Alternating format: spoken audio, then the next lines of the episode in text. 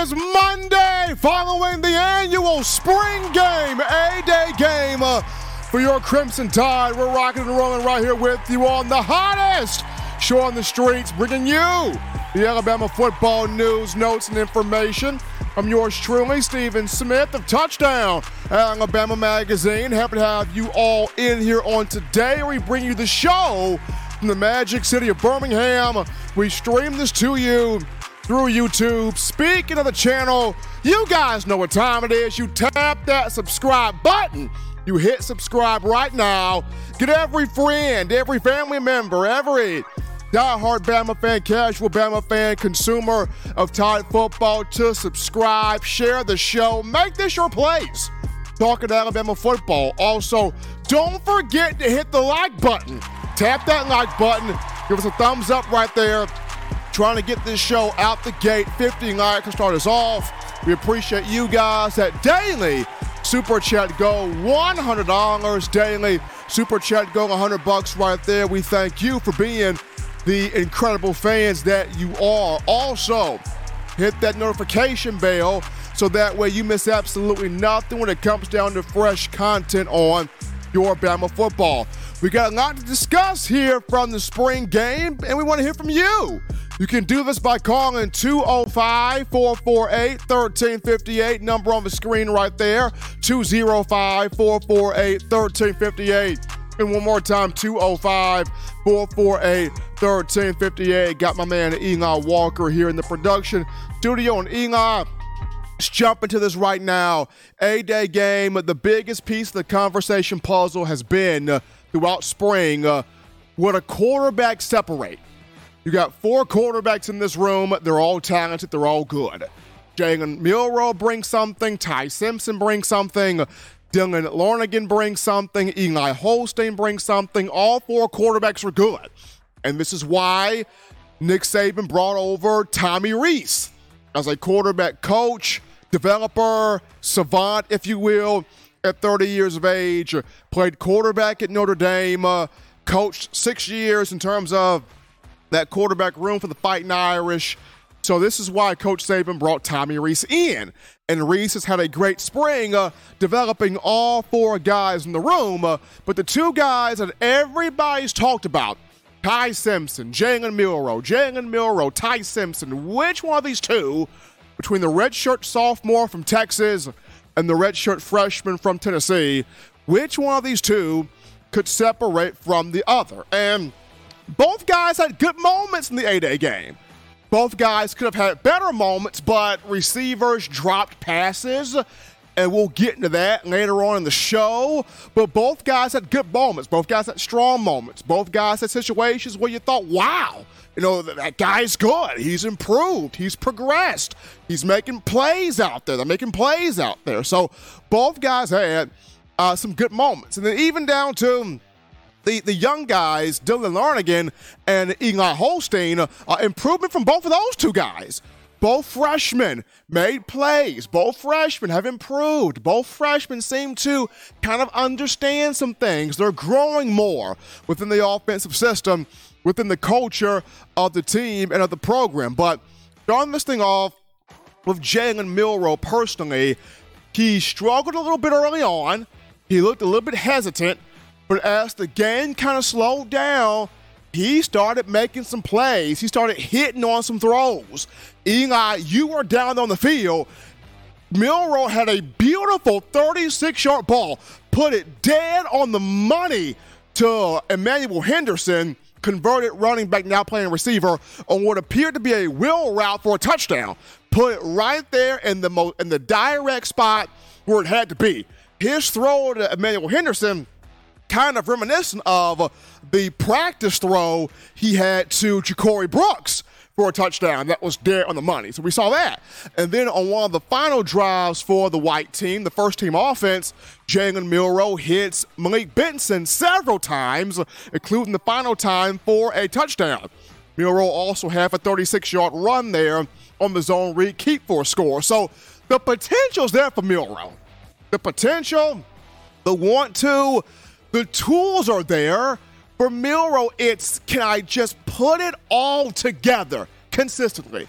can I just put everything together? It's like Milroe's got so many ingredients to make this quarterback cake here, but you got to put it all together for the cake to turn out right. That's the thing for Milroe. When you look at Ty Simpson, I thought if you remove the stats, because stats sometimes can be misleading, stats sometimes don't tell all of the story. If you ju- if you if you look at just what Ty did on the field, how he performed out there, controlling, running the the Crimson offense, and at times the White offense when he got a chance to go in there. You know, Ty arguably, you can arguably say he had the best outing out there. Ty Simpson had about five to six, maybe even seven beautiful balls that were dead on, that were prime time throws. If you go back and you watch the spring game, he had about seven throws that you're going, if that would have been caught. Ooh, if that would have been caught. Ooh, if that would have been caught. Touchdown. He had several balls put right on the bread basket of these wide receivers that you think if the receiver holds on to the ball, runs the right route, makes the play, touchdown, touchdown, touchdown, could be a touchdown. Uh, uh t- there was a drive where Ty was just in a groove, hitting guys. So, or you could arguably say he had the best day if you remove the statistics here from uh, the fray. But not only with his arm, uh, his feet had some sneaky athletic runs there. Had a 45 yard run on a zone read keep. Had a play where he juked the guy out of his shoes, looking like Fran Tarkenton meets uh, Johnny Manziel out there, so to speak. So uh, Ty had some Ty had some big plays out there. He had some big plays out there. And then of the two freshmen, Dylan, uh, Eli Holstein hit Ja'Corey Brooks on a big play, but Dylan Lonergan showing, hey, the moment's not too big for me either, either as a freshman. And people people forget this four star right here, Lonergan, came out of a high school powerhouse, Brookwood High School in North Georgia. Lonergan played baseball too, former pitcher. So you know, on the mound as a pitcher, you're processing so much information.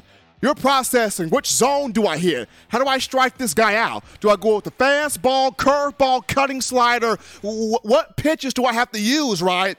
And, and, and what um, situations do I have to use these pitches in to get the respective batter out? So as a pitcher, you got to have a mean poker face on that mound.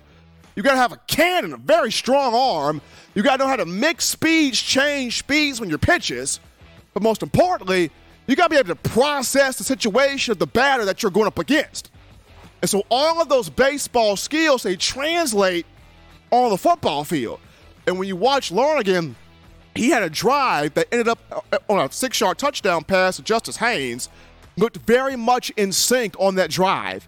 And Saban talked about it. Dylan Lonergan able to move the ball, drive the offense down the field. He's got more of that poise, if you will, you know, doing that. So his growth and his development, something to watch right there. But nobody really just pulled away and separated.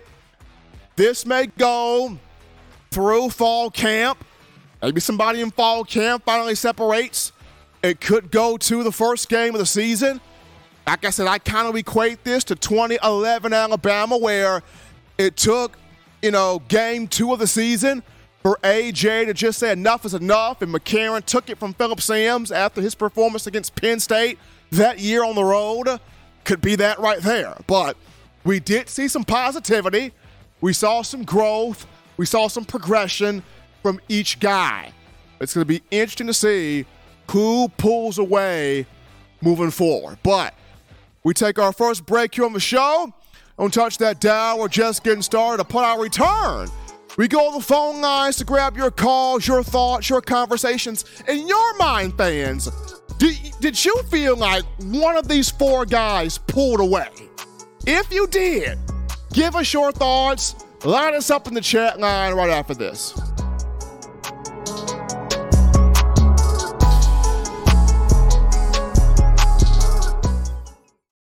Nine players have teamed up and released the Alabama team paper which is a video yearbook they've put out for sale direct to fans. Now, for the first time, small dollar purchases from the fans can support the players as a group as well as a great cause because $1 of every subscription payment is donated to the Boys and Girls Club of America. Be a five-star fan base and support your team and a great cause with Team Paper. Check it out at teampaper.com slash Alabama. Remember the taste of Grandma's delicious sweets? Emily's Heirloom Pound Cakes brings back those precious memories with just one bite. Each cake made from scratch. They make the perfect dessert to share with family and friends for any occasion, and ordering is easy. Visit Emily's Heirloom Cakes.com. Click the online store and shop. Then pick up your fresh cake at the kitchen in downtown Homewood. Order yours online at Emily's Heirloom Cakes.com. Emily's Heirloom Pound Cakes, making memories from scratch. All right, folks, we're back to the action here from the break on the hottest show on the streets. Dropping your Bama football news in my own words, yours truly, Stephen Smith of TDA, the man Eli Walker in the production studio, fresh off the spring game. Crimson getting the 30 to 21 win over White, earning that steak dinner there. We got to shout out James Knox with the 499 Give him a super chats, dropping that love there in the bucket. Dance and Steven, appreciate that coming from James Knox. Continue hitting that like button, that subscribe button, showing that support to the show. But we go to the phone lines to grab your calls. The call segment brought to you by the Blue Wrench Gang, 205 448 1358. Number to call in 205 448 1358. We grab this call. You're live on the show. What's happening? How we feeling? State your name and where you calling from.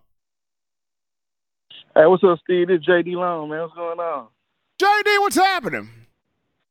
Hey, man, you got it, man. Hey, I think everybody over exaggerating, man. Everybody just pump their brakes, man. We're gonna be fine, man. I know everybody talking and stuff like that, man. I think we're gonna be fine. I mean, both of them, both time, well, all four quarterbacks to me show some potential. Um, if I had to pick a, a choose a quarterback today, I kind of would hedge on Milroe. The reason why I say it too, Steve, okay, Milroe did go against the first number one defense, right? He did, right? So I mean, that was that was sending Malachi Moore on blitz and everything. I'm not making no excuse for he threw two interceptions, but I think Milroe, if I was to choose a club at the start right now, I'm not saying he he, he would beat Ty Sims or whatever, but if I was to pick a club at right now, I have still to go with Jalen Milroe. Matters if he just clean clean up them turnovers. I, I just want to yeah. hear your thoughts on that, Steve. I let you I let you go. Roll Appreciate, time. Appreciate JD Long right there. I mean, Milroe, Milroe's got the experience coming from last year, playing against Texas A&M, and also coming in there against Arkansas for an injured Bryce Young. Got to clean up the turnovers, absolutely. Got to clean that up. But I mean, like I mentioned, uh, also had some bright moments in that game. Big ball to, to Emmanuel Henderson. Big ball there to Malik Benson. The, the, the tools are there for Milroe. It's just for him. Uh, cleaning everything up and putting kind of a finished product together. If he can do that, then you already know what he is as a runner. The guy can flat fly. He's super athletic. He's fast. He's kind of got Blake Sims legs running out there. But if he can just put it all together from a passing standpoint, accuracy, reading the defense, coverages, going through each progression, there's potential there just have it all in order, having it all in line. That's the big thing for Milroe to work on going into the summer, and of course, fall camp, putting all of the ingredients together there. But we take this call here. You're live on the show. What's happening? How we feeling? State your name and where you calling from. Hi, Stephen. This is Tyler Reeves from Enterprise, Alabama. How you doing, sir? Doing fantastic, man. And yourself? I'm doing great. Um, I'm gonna uh, hit a few topics real quick. Uh, I'm gonna kind of piggyback off of what the previous caller said. That uh, you know, if you talk to a lot of Alabama fans, you think that the sky was falling, but uh, but you know, being a football coach myself, you know, really and truly, I looked at that A-Day game and I said, from a quarterback standpoint and from an offensive standpoint, that was pretty much another scripted practice. You know, putting the offense in a lot of 10 personnel trips, doubles, you know, putting them a lot of 20 personnel stuff that Alabama's not going to live and die by. You know, they're not expecting Ty Simpson or Jalen Milroe to be Will Rogers over at Mississippi State. but they have to be able to throw the ball. They have to be able to be put in those situations. And I think Saban going into the game said, hey, let's put us in a really bad situations. If we can handle these situations, we're going to have growth as an offense. Um, I think in the QB battle, you also also have to consider there were tons of drops, um, and there were just some really good uh, defensive plays. There were a couple of uh, interceptions that were just really good ball plays by the DBs. Um, you know, so when it comes to spring games, I left or I turned the spring game off. I feel the same way I feel about a lot of Alabama uh, spring games. I'm kind of like unimpressed. You're kind of like sitting there going, I'm not unimpressed. There was a lot of good performances, but you know, you don't get that really jolly feeling. You just kind of get that sort of even kill, like every, everything's going to be okay, you know. But I did see the physicality up front. The defense was playing fast. They were playing physical. Um, I, they didn't seem like they were hesitant or unsure of themselves, and so I'm glad to see that Kevin Steele's bringing that to the table. Um, I do think I'm going to say this. I do believe Kadyn Proctor may be the guy that pushes for that left tackle position because he was the most consistent. Granted, he was not facing Dallas Turner or Chris Braswell, but I think he's going to be kind of a guy that's going to surge um, as we get into uh, fall camp, and I can see him becoming like the next type of like Cam uh, Robinson. So, uh, uh, you know, Stephen, like I said, hey man, I appreciate you taking my call. I'd love to hear your thoughts on what I had to say, uh, and hey, roll tide. Appreciate Tyler Reeves calling in right there, and, and just just going back, just looking at his statement there. When I evaluate the spring game, I look at this. Some qu- questions were answered. We Alabama fans got some questions answered. And the big question you got answered was Is this defense physical again? Is it tough? Can it be nasty again? And Kevin Steele answered that question with a resounding yes. Guys were flying on the football, making big hits, shooting gaps. And just the confidence. They weren't lost. They weren't hesitant. They weren't second guessing. They moved the ball.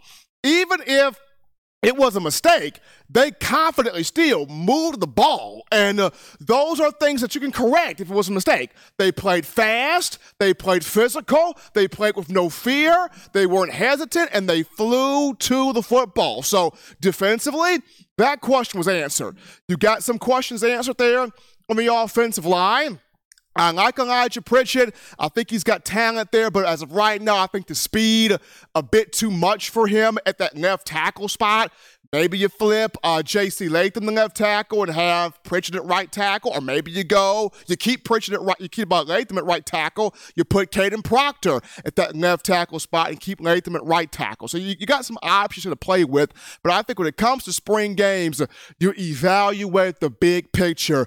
Are we having more questions answered? Are we, are, do, do, do we leave the game with more answers than what we had questions? And I feel like for a lot of for a lot of the Alabama nation out there, a lot of us left the game with okay, we did leave with a bit more answers than questions. So that's always a good thing right there. We take this call here. Are you live on the show? What's happening? How we feeling? State your name and where you calling from.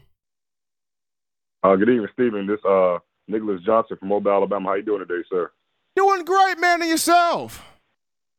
I'm doing great. Can't complain. So um I noticed during this, uh, as the rosters released on the white team, that we had the um, the actual wide receiver uh, core that I predicted, which would be Malik Benson at the X, Ja'Corey Brooks at the Y, and then Isaiah Bonds holding down the slot position.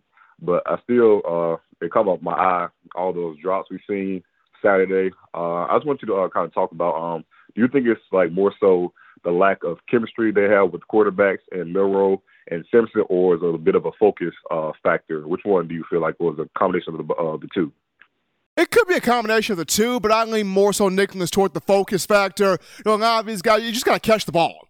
You have a young, when you're breaking in a young inexperienced quarterback, whether it's Milroe or Simpson, you got to help your guy out by catching the ball, especially if that ball's put on you, directly on you in your space and area. You've got to come down with that football. I, I, go back to the Amari Coopers, the the, uh, the, the, the Calvin Ridleys, the DeVonta Smiths, Jerry Jeudy's, you know, those guys they spend hours catching passes, catching balls out the jug machine to make sure those hands were on point after every single practice. And I would encourage this group of wide receivers here to do the same thing because when you have a new quarterback, a young quarterback, you've got to help that guy out. When he's seeing drops, that hurts his confidence. You got to catch the football. Yes, I definitely agree. It's definitely uh, the point of DeVonta Smith uh, doesn't have the best hands I've ever seen uh, anybody in college. So appreciate the uh, appreciate the um, the answer and uh, roll tide. Absolutely. Appreciate Nicholas Johns, my man Nick calling out of Mobile right here too. The show, we grab this call. You're live on the show. What's happening? How we feeling? State your name and where you calling from. Hey, this is Josh from Birmingham. How you doing this evening? Doing great, Josh, and yourself? Doing pretty well. Uh, I called, man, several weeks ago, and uh, and mine was about the, you know, the QB race. Uh, sorry, I'm trying to put my dog in a pen. uh, the QB race and talking about how it was, you know, it's not a racial thing, you know, and I was talking about the progressions. And I, I just thought it was interesting that Nick Saban, which he said the exact same thing, and I can't quote verbatim, but it was like, hey, you stay in a pocket, go through your progressions, and then make, you know, basically make the best decision and uh, get take what the defense is giving you. So this is my question to you, Stephen. Uh, a little. Um, so in saying that, I heard about Jalen's last drive. A lot of people were talking about, and I was I didn't get to watch the game, but this one guy who's an insider at Alabama said, "Hey, he was going against walk-on DBs. Like that last drive, like the defense was not the starting defense; it was walk-ons." Because if you say you look at them, like these are guys, these are not SEC guys. These are walk-ons. He's like, so we got to like pump the brakes there. Uh, but in my mind, like what was funny was everyone talked about this freshman. Like if he just got here and he's already kind of showing poise, like Nick Saban said in the in the offense, do you see this guy being uh, a backup to Jalen this summer? I mean, this I mean fall because at the end of the day, I think Jalen's going to be the guy. It sounds like it. Sounds like Ty's not the guy. Seems like it's a little too big for him. Uh, I mean, I'm assuming it was like a vanilla offense. Like it was a typical A day game uh, offense. No, you're not going to show everything, but it sounds like Jalen did the best. So who's going to be the backup? Do you professional coming in and taking over from Ty Simpson? And I have something else after this. I'll let you talk. I don't. I, I don't see Lonergan or Holstein more so Lonergan taking taking it over from Ty Simpson. I think Ty would be the. If Jalen's the starter, then Ty would be the backup, and Lonergan would be just prepare as if you're the next guy in line and be ready if your number has to be called. But I think if Jalen ends up as the starter, Ty Simpson would be the backup. Okay. And then, hey, so what, what's your opinion on this offense line? I, I call a little bit because because I was shocked when Elijah uh, Elijah Pritchett was the left tackle. Like, why didn't you move Jalen Jalen JC over? So after this past weekend, what was what was your opinion? Because I kept everyone talking about the second team offensive line, like the guy from Finland and uh, Proctor. So, do you see one of these guys or both of them? I don't know. I don't know even how Dalcourt did, but all I heard was nine sacks. You know, I know it's two hand touch, so I know at the end of the day, I know Jalen probably could have broke some of the tackles if they were. I don't even know how close they were, but you know, you're playing two hand touch. But it sounded like Elijah Pritchett, who was not going against our start. If you think about it, he wasn't going against our best linebackers. You know, our best edge rushers. He was going against our backups. If he was given that much, like how how I mean, if he was given that much pressure, like who do you go with? If you if you wasn't confident with J.C. Latham at the beginning, you try Elijah Pritchett. Like, who do you go to next at left tackle? Uh, what, what, what do you think, Stephen? I think I, I think if you if Saban was to keep Latham at right tackle, which if I was Saban, I would switch Latham to left tackle. But Saban keeps him at right tackle, but you would have to look at the freshman Kadyn Proctor. You would have to look at him at that left tackle spot. Olaus Alinen, that, that guy's a beast. I think right now he would start off as a guard, but if you had to take a freshman to put him at that left tackle spot, if you want to keep J.C. Latham at right tackle, But I would look at Kadyn Proctor. But appreciate my man right there, Josh out of Birmingham, for that call. We take this call here. You're live on the show. What's happening? How we feeling? State your name and where you calling from. What's up, Steve? It's Ant from Birmingham. Ant, what's happening? Yeah, I just wanted to say, why is everybody um talking like we just did so bad? I watched the game, then I went back and watched the game, and I felt good about our offense. I mean, our defense is nasty. That, that, that, and that's that, that, that's the thing. But my thing is, for the last five years, people have been saying Bama's defense is bad. Pete Golding's terrible. Where's our defense? Where are them dogs at? And now you get the dogs. They out there. Kevin Steele turning them loose. They're playing great. And now it's well, Bama's terrible. The offense is bad. No, this is a balanced team. You want both sides to be good. You want the offense to be good, which we saw. Good moments for the offense, but you also want that defense being nasty. You got both. Exactly, exactly. And, Roydell Williams, that uh, he's not getting the praise that he should get. That boy's gonna have a. I mean, that's a grown man out there. He's gonna have a good year this year. And um, um, I think both quarterbacks did decent. I I gotta tip my hat to Jalen a little more, but I heard um um my Ty had a thumb injury or something. I'm not sure how um strong that is, but um I like the accuracy of Jalen when he made the right play, but I, I I just think our corners are are that great that you can't get no separation on them, man. That's all I had, and um appreciate you having me. Roll Tide. Appreciate Ant there calling in from Birmingham. That, that that's the thing. Uh, you want to have good on offense. You want to have good on defense. You, you want to have that balance, and uh, that's what we got in the spring game. That wasn't sexy. No, of course not. But when have Alabama spring games ever been sexy? I mean, I understand when Tua Tagovailoa came through, you had some sexy moments in there. But in general, when has Alabama spring game ever been sexy in terms of offense and defense? It's been balanced. You know, the offense gets some plays in there, but then the defense, they get some plays in there too. And that strength on strength, that's good on good. That's what you want. You want good on good. You want to see good moments there from your offense. Can your offense move the ball? Can it push the team? Can it push uh, the, the, the guys down the field? Can your defense get some penetration? Can they create some turnovers? Can they make some plays? If you get both, you're happy with that. If you get both, you're happy with that. And that's what you saw over the weekend. But we grabbed this call. You're live on the show. What's happening? How we feeling? State your name and where you calling from. Hey, Steven, man, it's Ty Alexander from Huntsville. What's up, man? Doing great, man, and yourself? Good, man, good, man. I just wanted to call, man. Um, a lot of people are talking about the um, the quarterbacks and the offense and um, how Jalen, you know, how they were like throwing interceptions. But to me, man, that secondary was balling. That's what I'm I saying. Mean, you you that, got that, you it, got athletic depth back there. Right, and, and that's what impressed me, man. I saw guys like Caleb Downs, Dezz Ricks. I mean, did you see when Jake Pope popped Jermaine Burton? Oh wow! I mean, oh, I, you know what? His, his his new nickname his new nickname is Hitman Pope. like for real, bro. They they were playing hard. You know what I'm saying? So it's kind of hard to tell if the offense is you know that shaky or if the defense is just playing that good. So, you know, I just wanted to call and get your opinions on the secondary, man. Roll Tide, brother.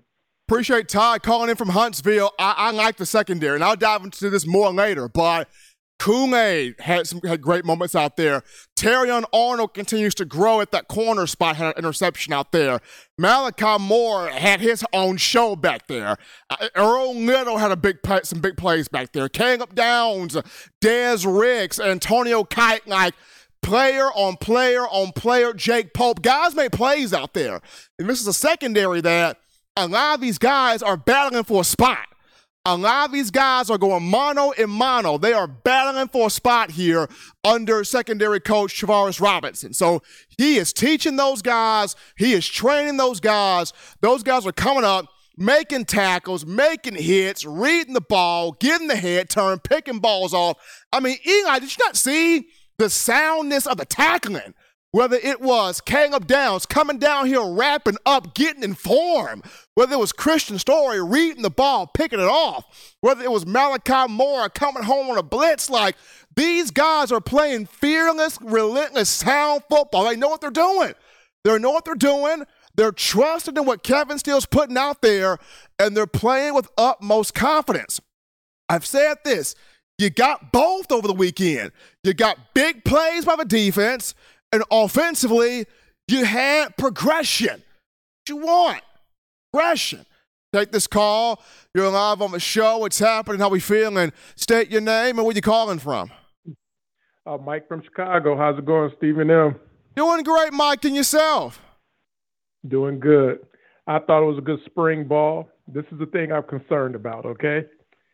Did players play themselves into the portal? So what I mean by that is like Q Rob had a hell of a spring game. He did.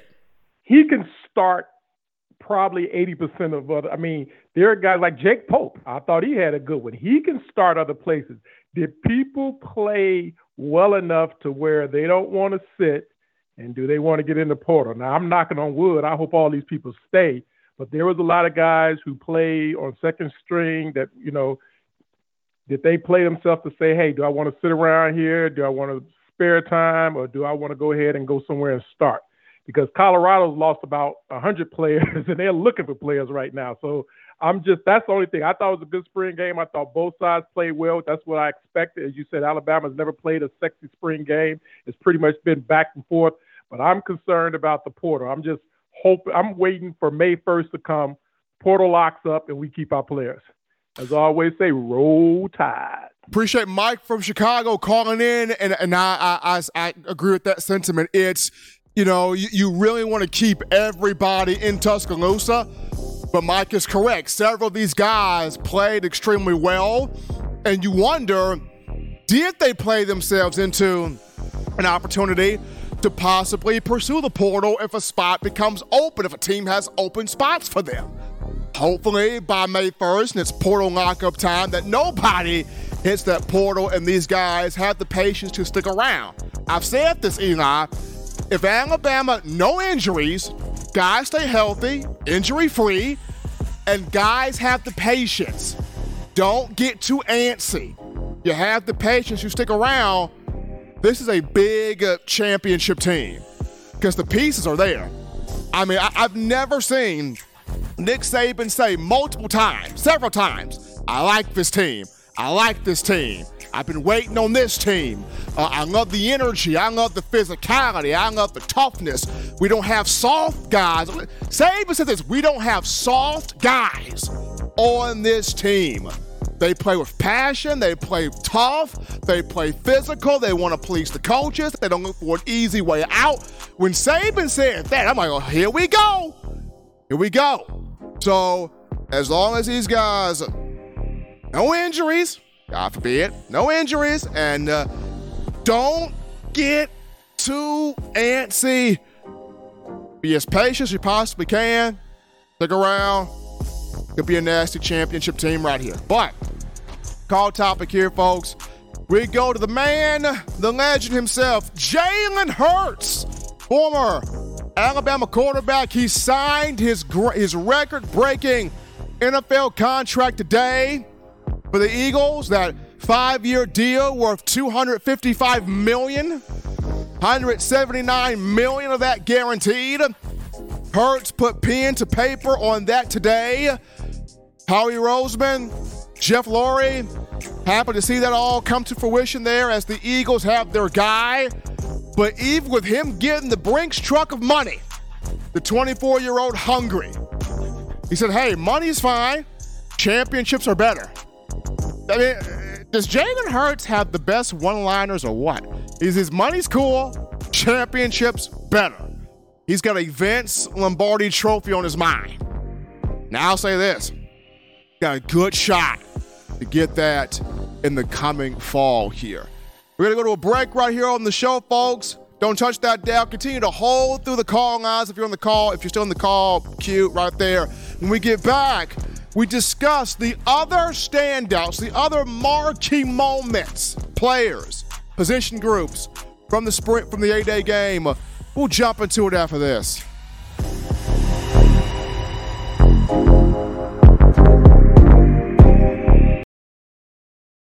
Touchdown Alabama Magazine is Alabama football's premier publication. A subscription to Touchdown Alabama Magazine is the perfect gift for any Alabama fan. For exclusive news and information, recruiting updates, a free annual print magazine, and more, go to touchdownalabama.com and click join. Only $7.95 per month or pay $74.95 for a full year subscription. That's a yearly saving of $20. Go to touchdownalabama.com today and roll tide.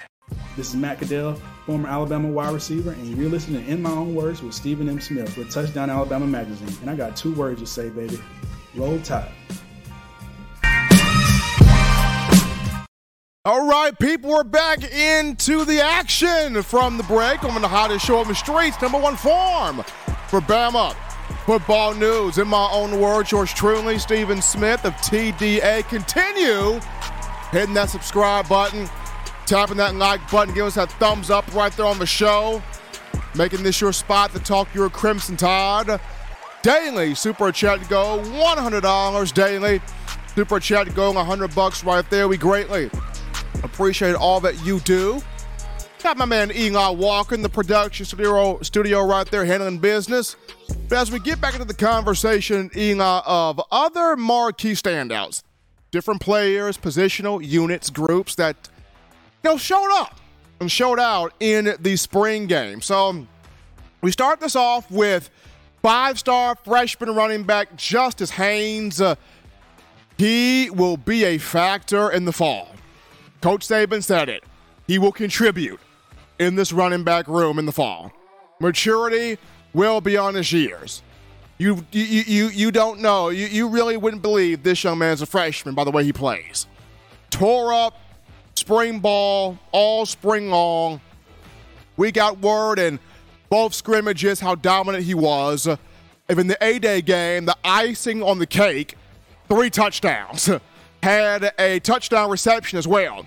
And if not for Malachi Moore having a great day on defense, this guy would have probably been the Dixie Howell Memorial MVP. Justice Haynes would have probably got MVP of the game. What a performance by him. Tough runs, catching the ball at the backfield as a receiver. Led the Crimson offense, four catches for 40 yards. Haynes can play, can flat out play. And I've said this before when Bama's had a freshman running back come in here and mean business, it's, it has been at their apex. Whether that guy was Mark Ingram, Trent Richardson, Eddie Lacy, TJ Yeldon, Derrick Henry, Josh Jacobs, Najee Harris when they've had a freshman come in here and immediately contribute and mean business, Bama has been at its apex. So Justice Haynes will definitely be a factor for your Crimson Tide. Another another guy that that really truly showed up here in terms of uh, in terms of Alabama. When you look at the we look at the receiver room for a minute here, you gotta go with Malik Benson. Malik Benson showed up there late in the game. He did. Uh, I feel like Alabama kind of hit him until late in the football game, uh, but he did show up there late with four to five catches. One of those four to five catches being there for a touchdown. Uh, also, Jalen Hale had a big game out there as well. He had two to three receptions for about 27 yards. The freshman. So you had a couple of receivers that showed up, but before, prior to talking about that, the offensive line with coach, with position coach Eric Wolford. Offensive line had some good moments, blocking out there for the running backs, creating those running lanes there. But for Eric Wolford, I think the big thing here is that left tackle position. You started off with Elijah Pritchett there. Pritchett from uh, Pritchett from uh, from Georgia. He's got talent. He's got ability at that spot, but the speed on the edge, whether it's Quandarius Robinson, whether it's Malachi Moore coming off the edge blitzing, a little bit too much for him early on. I would look at maybe flipping uh, J.C. Latham, the left tackle, having Pritchett at right tackle, or if you're just gung ho about keeping Latham at right tackle, possibly looking at Kadyn Proctor, the five star freshman, for that left tackle spot. I'm just saying, uh, Pritchett's got some potential. He's got some tools, not writing them off, but when you're playing in the SEC and you're going up against these marquee pass rushers, whether it's defensive ends, whether it's outside linebackers, whether it's defensive backs coming off the edge, you got to have the speed to catch these guys and prevent them from getting to your quarterback. So, offensive line, you could see a bit more shifting here as we go into the offseason, summer workouts, fall camp, but we'll definitely see. As we look at one, uh, Kevin Steele. Kevin Steele has this defense back right. Uh, he's got this defense hungry, fire, flying around the football. That th- those hateful competitors he's got those guys back on defense. Whether it was the defensive line creating pressure with Jamil Burroughs up front, with Jaheim Oatis up front, with different other guys up front, whether it was the linebackers, Justin Jefferson creating plays, the JUCO transfer, Trezmen Marshall hitting gaps, uh, Jihaad Campbell hitting gaps, Sean Murphy hitting gaps. Linebackers were hitting gaps, shooting, flying to the football. Uh, Kevin Steele had those guys doing that whether it was the outside linebackers, Quandarius Robinson, Keanu Koht, Jeremiah Alexander, getting to the quarterback, that was happening. Whether it was the defensive secondary, several guys making plays, Kevin Steele has this defense playing with a controlled aggression, a swagger, a discipline, an energy, just a different attitude to it. And Malachi Moore talked about it. Kevin Steele, tough, aggressive, demanding, wanting guys to play to an elite standard, and he's inject that energy into this Alabama defense, and I am 100% here for that. And I'm um, proud of what Kevin Steele was able to accomplish there in terms of just the spring game. As we look now, the tight end position. Now, Eli, here's a spot where in the six national championships of the Nick Saban era, the tight ends have played a role, right? 2009, we all remember Colin Peek. He played a role. 2011, we remember Brad Smelley and uh, Michael Williams. They played a role. 2012, Michael Williams played a role. 2015, even though Lane Kiffin tried his best to hide O.J. Howard from the, from the rest of the world, when it came time for the college football playoff, O.J. the Juice Man said, hey, let me at him, and played a role. 2017, that national championship, Irv Smith played a role. 2020, that national championship, the combination of Miller Forristall and Jahleel Billingsley played a role. So when you've had those tight ends, uh, uh, when you've had those tight ends made a priority, it's been big. And during the A-Day game, we talked about this, Eli. Tommy Rees loves those tight ends. Used them a lot there at Notre Dame. Used them a lot in the spring game. DJ Dippre, the transfer from Maryland, had a catch. Danny Lewis Jr., who has come alive, he had three to four catches. Amari Niblack had about three to four catches. Miles Kitselman, and folks thought he was just a blocking tight end. He had about three to four catches. So that tight end room got utilized. That tight end room got used there. Joe Cox, tight ends coach, has done a fine job of developing this group. So that position unit. To see some work here in this upcoming season. Very happy there about the, uh, the tight ends. And uh, as we look at this, last but not least here, the Alabama secondary, you got versatile depth, athletic secondary. I- I'm to say this. As, as much as, you know, I was pleased with guys like – you know, Jake Pope, who had 10 tackles out there, a sack, a pass breakup, a big hit there on Jermaine Burton. And Jake Pope is going to have a, a, a, say here in this rotation at safety.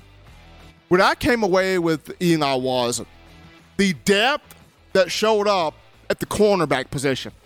The Alabama loss, Jahquez Robinson and uh, Tre'Quon Fegans to the portal days before the spring game. Both of those two, Coach Saban mentioned, played the star position. So you had to move Malachi back to star for the first team, and you had to have uh, Earl Little play star for the up for the uh, well, Malachi star for the second team. Earl Little had to play star for the second team uh, defense there, for the first team defense there. So it, it was kind of crazy and how that all kind of played a, played a role there. But the the depth at corner showed up. Antonio Kite had three pass breakups. That was huge. You had Dezz Ricks three pass breakups. That was huge. So you've seen the depth there. Uh, Jahlil Hurley had some good moments out there. So you're seeing the athletic, versatile depth, and Coach Saban talked about it. You got to grow some guys up quick. You got to grow some guys up fast. Dezz Ricks, Antonio Kite, ready for the growing process. Uh, Jahlil Hurley, ready for the growing process. So that was good to see Alabama locate some athletic depth there in its secondary, especially at the boundary corner position. But we take another break here, folks, on the show. Don't touch that down. Upon our return, we would go back to the phone lines to grab your calls, your thoughts. We get back to a dialogue with you, the fans, right after this.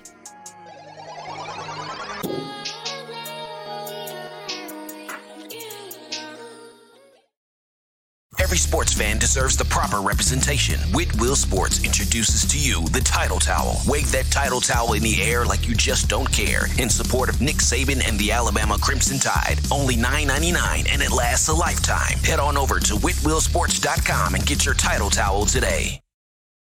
Touchdown Alabama Magazine is Alabama football's premier publication. A subscription to Touchdown Alabama Magazine is the perfect gift for any Alabama fan. For exclusive news and information, recruiting updates, a free annual print magazine, and more, go to touchdownalabama.com and click join. Only $7.95 per month or pay $74.95 for a full year subscription. That's a yearly saving of $20.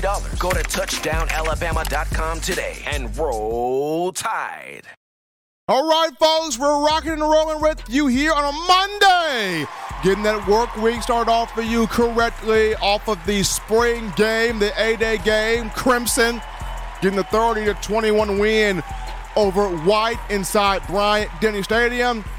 In my own words, yours truly, Stephen M. Smith, Touchdown Alabama Magazine. Continue hitting that like button, tapping that subscribe button, making this your spot to talk Crimson Tide daily Super chat go, 100 bucks there. Daily super chat go, $100. We thank you for all that you do. That's the Bama fans. But we go to the phone lines again to grab your calls. Call segment brought to you by the Blue Wrench Gang, 205 448 1358. Number to call in, 205 448 1358. We grab this call. You're live on the show. What's happening? How we feeling? State your name and where you calling from. Roll Tide, roll. Stephen M. What's happening, man? Enjoy the A-Day game Saturday. Absolutely, William. I, I had fun myself. I mean, getting a chance to see you know, Kevin Steele having this defense playing lights out out there in a spring game. Offense, and we saw some good stuff out there. We've got to clean everything up, and Coach Saban will work on that. But we saw progression in the quarterback room.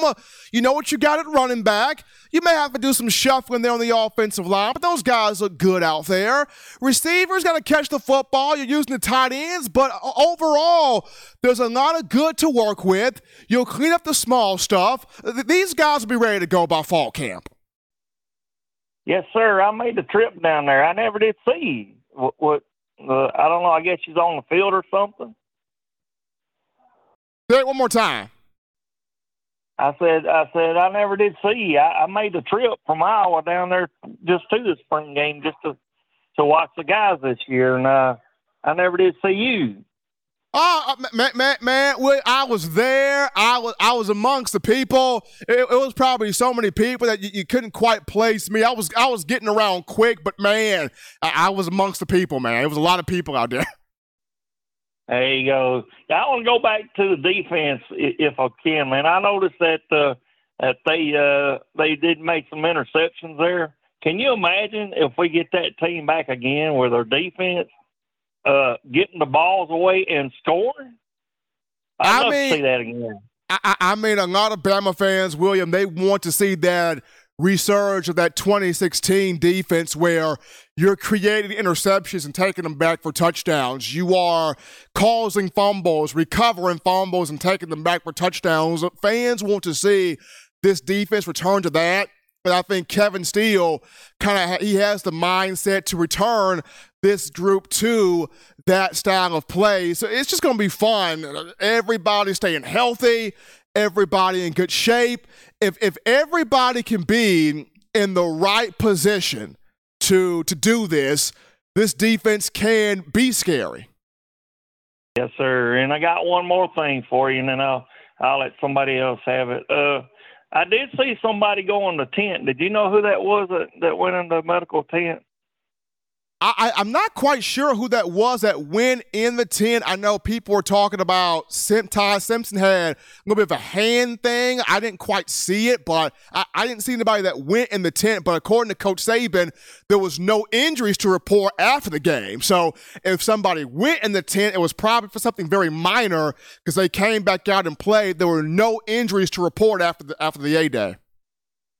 Okay, well I didn't notice the name, but I believe the number was 56 or maybe 57, something like that.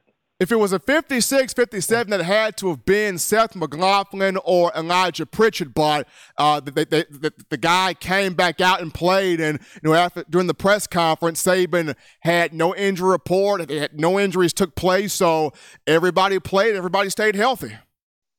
That's great. All right, man. Roll tide. Absolutely appreciate my man William calling there from Iowa to the show. We grab this call. You're live on the show. What's happening? How he's feeling? State your name and where you calling from. Hey, Stephen. This is William Newman from Dandridge, Tennessee. How you doing, brother? Doing fantastic, William, and yourself. Oh, doing pretty good. Listen, my man, I just want to tell you something. I haven't heard anybody say this yet, but I'm telling you right now, and I've been saying this ever since I was in high school to being a 35 year old man now, and it's still true to this day. Defense wins championships.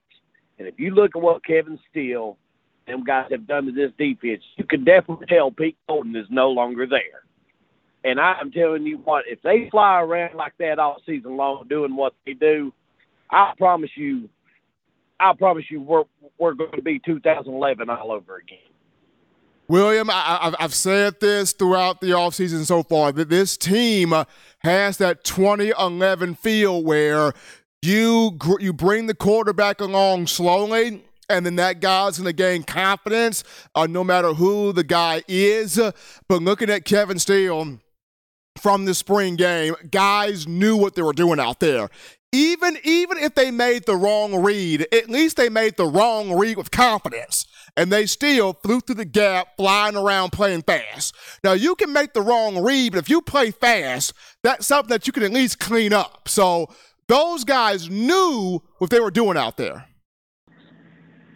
Right. Yeah. And, and you know, you know, that's what I, I've always been told. You know, I played ball my whole life, and we always told by our coach. I was coached old school style if you gonna mess up, you mess up all the way. But you make sure you find somebody and hit them, and that's what they seemed like they were doing yesterday.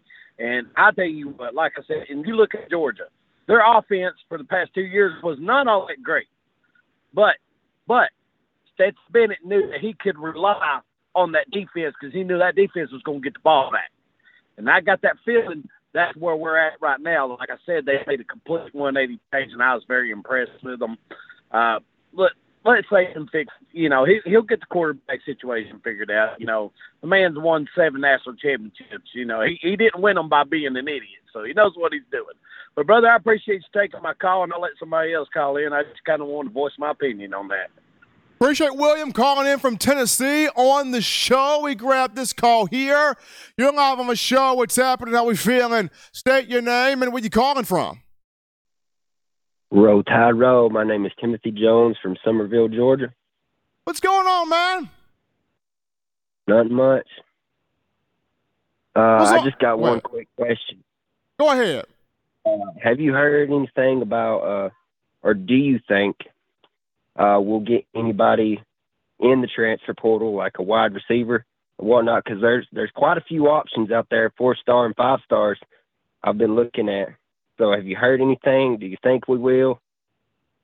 I don't, th- I don't, I don't think so. I don't think so, Timothy. But I would not put it past Nick Saban to do so. He did kind of mention after his, during his press conference when a portal question was brought up that you know he's always into bettering his team.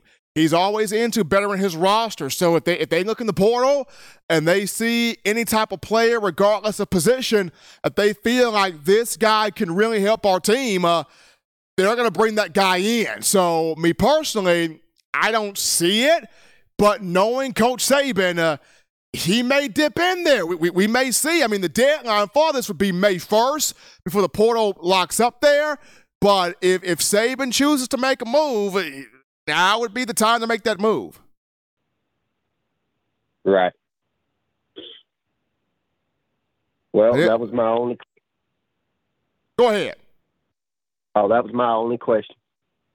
Appreciate my man Timothy calling in there from Georgia. It's going to be interesting to see does, does Coach Saban dip into the portal? I mean, uh, I don't necessarily see it right now. It could happen, regardless of what position he chooses to go in, but That'll be something to keep our eyes on. We take this call. You're live on the show.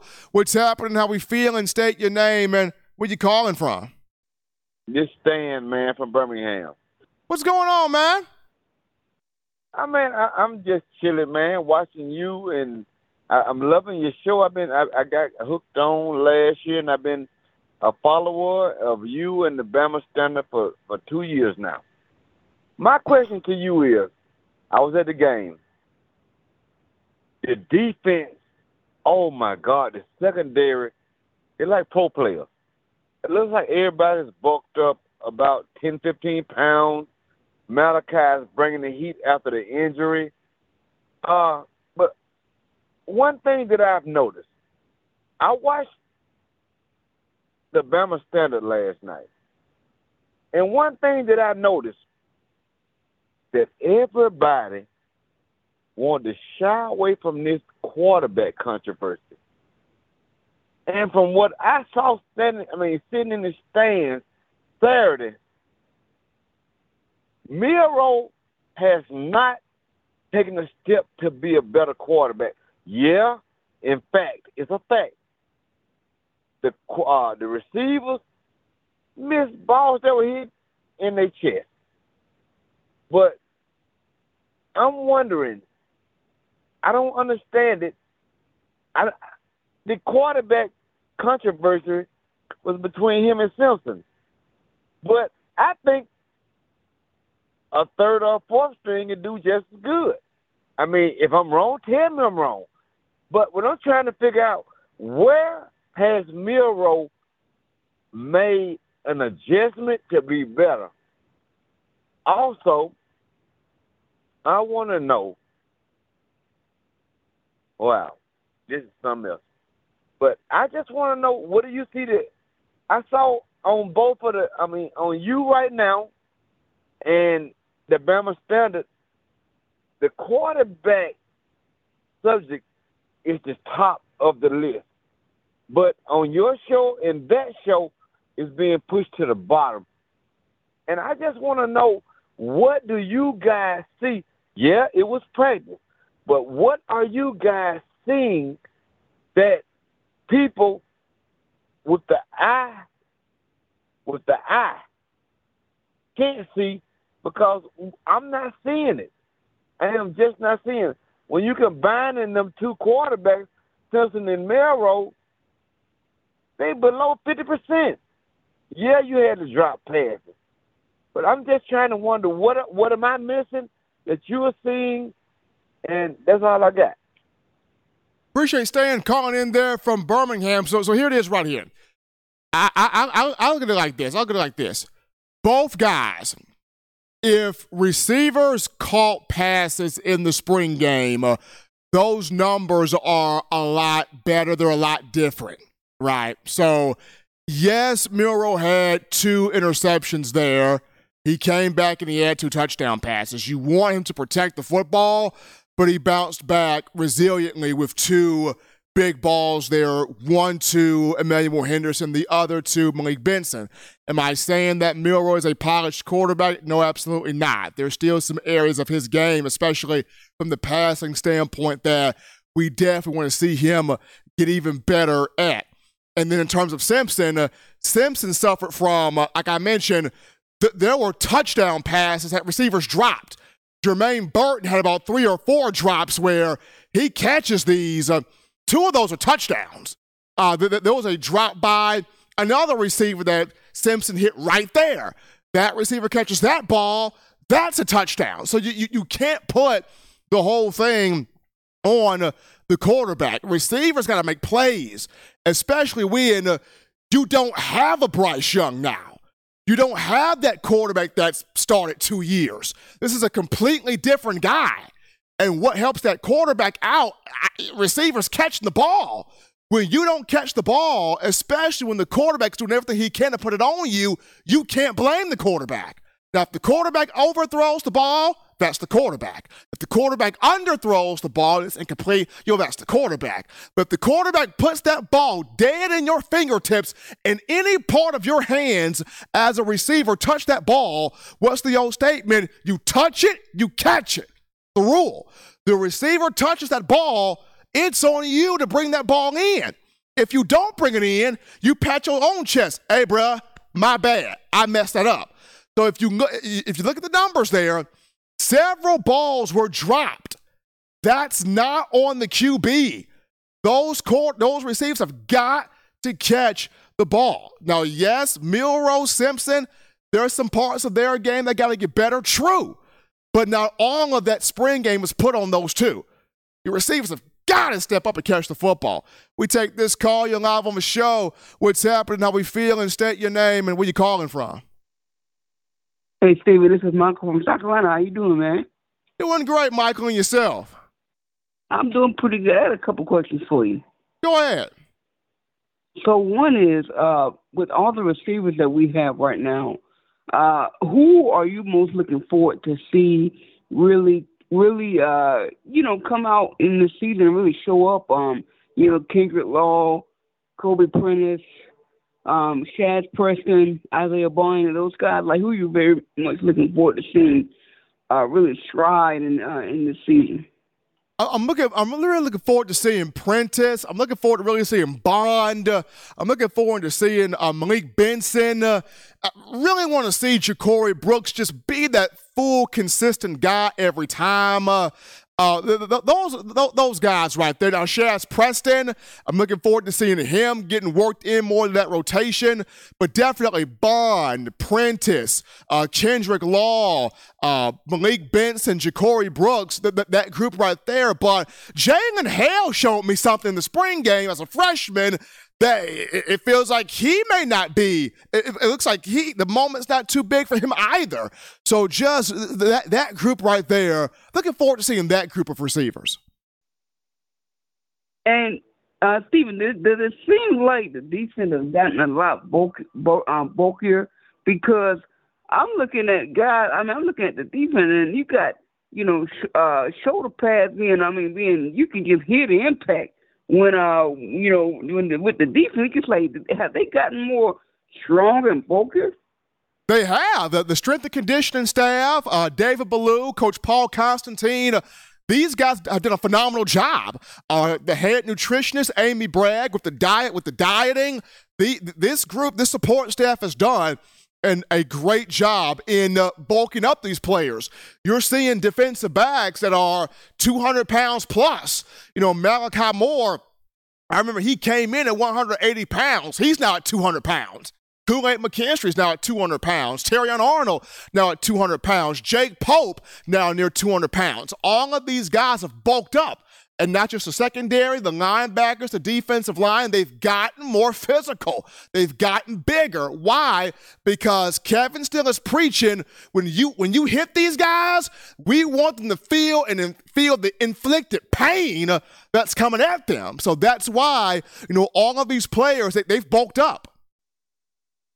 And then my last question is Stephen, um, so uh, like the last call was talking about, about the quarterback situation between Simpson and Milroe. I'm not ready to give up on Jalen Milroe just yet. I, I know he's got a lot of learning to do and a lot of a lot more. I mean, he he showed me after those interceptions. I mean, he he came back and really showed what he could do. And let's not forget the games that he carried when Bryce Young was out with the injury last season. It showed me what he could do. Ty Simpson's the guy that I believe that will get his he will get his his chance when it comes. But I am not ready to give up on Jalen Milroe just yet. I still see him as starting off as the starting quarterback for net, uh, for, the, for the season. What what do you think, um, Stephen? I would. I mean, I, I for one, Michael would not completely write off Milroe. It's a competition. Both guys are pushing each other, Milroe and Simpson. You even got the two young guys, Lonergan and Holstein, pushing everybody also. And I, and I kind of equate to this, you know, uh, 2014, uh, people quickly wrote off Blake Sims, uh, and we saw what happened. And Blake Sims had a terrible spring game in 2014. And people wrote Blake Sims completely off. And Blake becomes the quarterback 2014 and set you know, passing records 3,487 passing yards, 35 total touchdowns there. And I remember that. And of course, you look at people, you know, when Jalen Hurts was playing here, it was, you know, Jalen can run, but he's not no passer. He's not no passer. He can't distribute the football and look at the growth that he has taken in the NFL to become that complete full package quarterback. So I'm not one to completely write Milroe off the map just yet. It's just going to be fun to see this summer who really takes onus to not only win that team, uh, but truly show I am the complete quarterback to play consistent, protect the football, make explosive plays be the all around package guy. That's what my eyeballs will be on. Appreciate my man Michael from South Carolina calling in here too.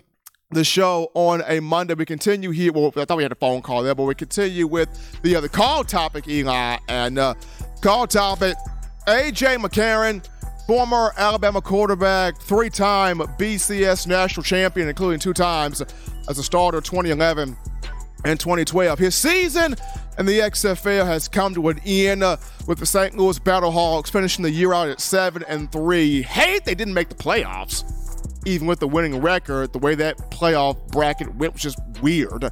But McCarron, even though not in the playoffs, did something special.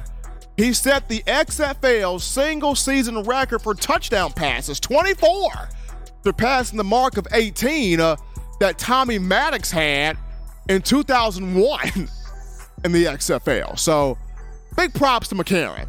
I think he, he's proven that he can still play this game and play it at a high level. And I'm hoping that a lot of NFL teams watch this. And they're thinking, you know what? We we wrote off AJ a little bit too soon. Give his brother another opportunity.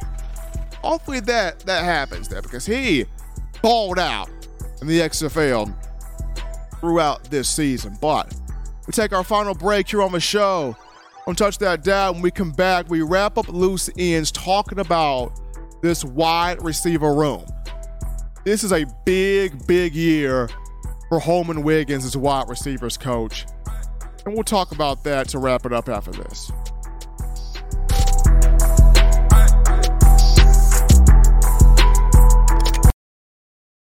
Touchdown Alabama Magazine is Alabama football's premier publication. A subscription to Touchdown Alabama Magazine is the perfect gift for any Alabama fan. For exclusive news and information, recruiting updates, a free annual print magazine, and more, go to touchdownalabama.com and click join. Only $7.95 per month or pay $74.95 for a full year subscription. That's a yearly saving of $20. Go to touchdownalabama.com today and roll tide. Thank you for tuning in. Show your support right now by clicking that like button. If you haven't subscribed, hit the subscribe button now and enable all notifications to make sure you don't ever miss any of the best Alabama football news, notes, and information right here on Touchdown Alabama. All right, folks, we appreciate you guys hanging out with us on a Monday, recapping all things A Day, hottest show on the streets here. Talking Bama, football news in my own words. George truly, Stephen Smith of TDA. Man, Eli Walker in the production studio. Continue tapping the like button. Give us that thumbs up, hitting that subscribe button as well. Making this your spot here to talk Bama football. Daily Super Chat Go, $100 daily. Super chat going 100 bucks right there. We appreciate you. Elon, final topic here of discussion the wide receiver room for the Crimson Tide. And a room that's got a lot of talent, experienced players, veteran players, young players, but it's just it's just time for this group as a whole to just step all the way up, you know?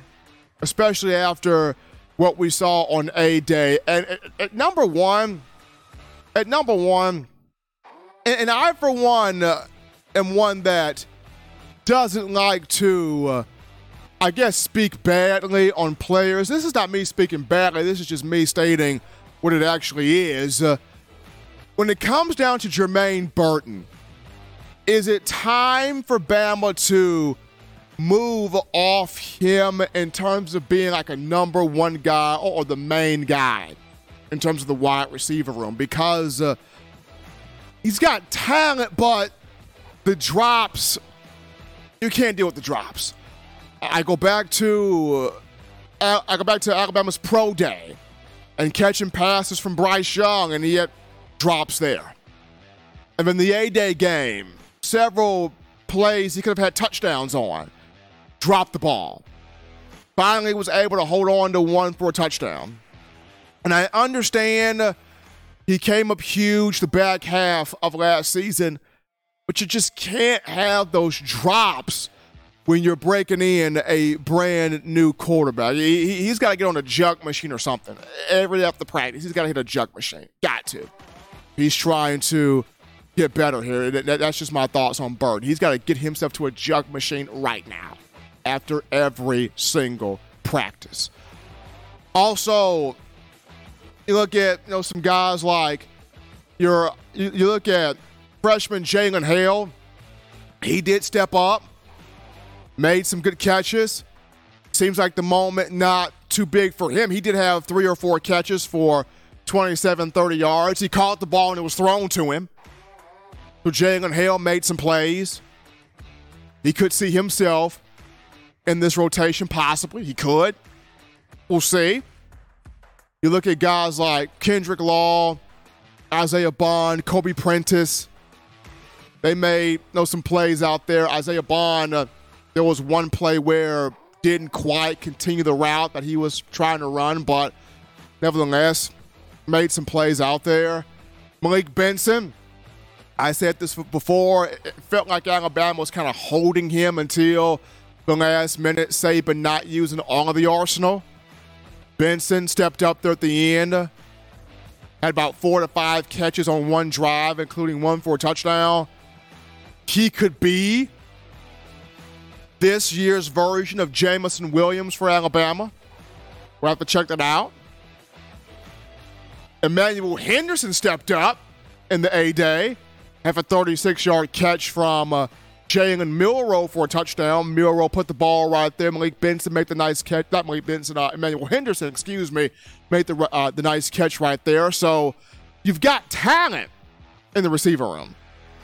It's just cleaning up the drops. And uh, I just feel like this is a big year for Holman Wiggins as a wide receivers coach because uh, he gets credited with the development of uh, Jerry Jeudy, Henry Ruggs, DeVonta Smith, Jaylen Waddle, Jameson Williams, John Metchie. He gets credited with the development of those guys.